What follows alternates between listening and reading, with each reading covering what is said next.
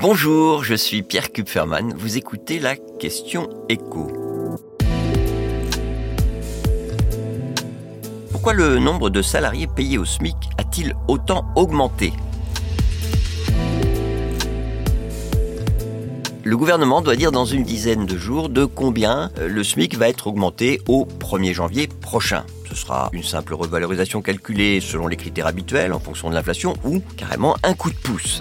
La semaine dernière, le groupe d'experts indépendants qui conseille le gouvernement sur le sujet a publié un rapport dans lequel il a juste préconisé de suivre euh, la hausse des prix et donc de se contenter d'une augmentation de 1,7%. Le SMIC passerait ainsi légèrement au-dessus de 1400 euros net plus 1,7%, ce serait moins que l'augmentation du 1er janvier 2023. Sauf que depuis le 1er janvier 2022, depuis deux ans, le SMIC a déjà été augmenté à 7 reprises. Ce sera donc la huitième augmentation. Aujourd'hui, un salarié payé au SMIC gagne près de 165 euros net de plus qu'il y a deux ans, ce qui représente une augmentation de 13,5%. Et ces 13,5%, bah, c'est nettement plus que les augmentations dont ont bénéficié la plupart des autres salariés. À tel point d'ailleurs que la part de ceux qui aujourd'hui touchent le SMIC parmi les salariés, cette part a atteint un niveau record, 17,3%.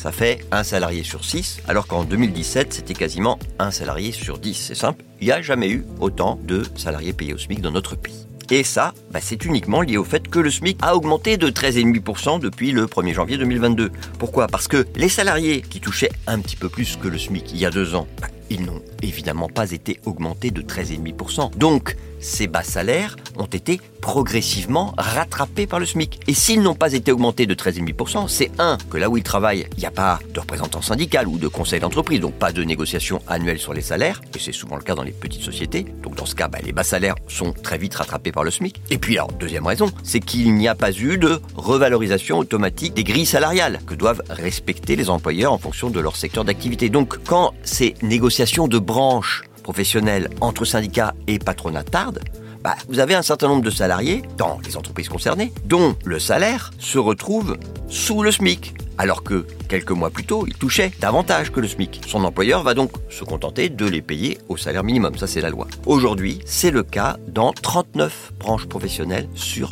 171, et encore, cette proportion a baissé parce que le gouvernement a commencé à menacer les organisations patronales qui traînaient un petit peu trop les pieds.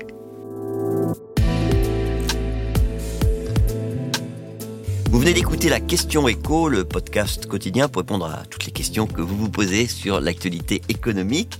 Abonnez-vous sur votre plateforme préférée pour ne rien manquer et pourquoi pas nous laisser une note ou un commentaire. À bientôt.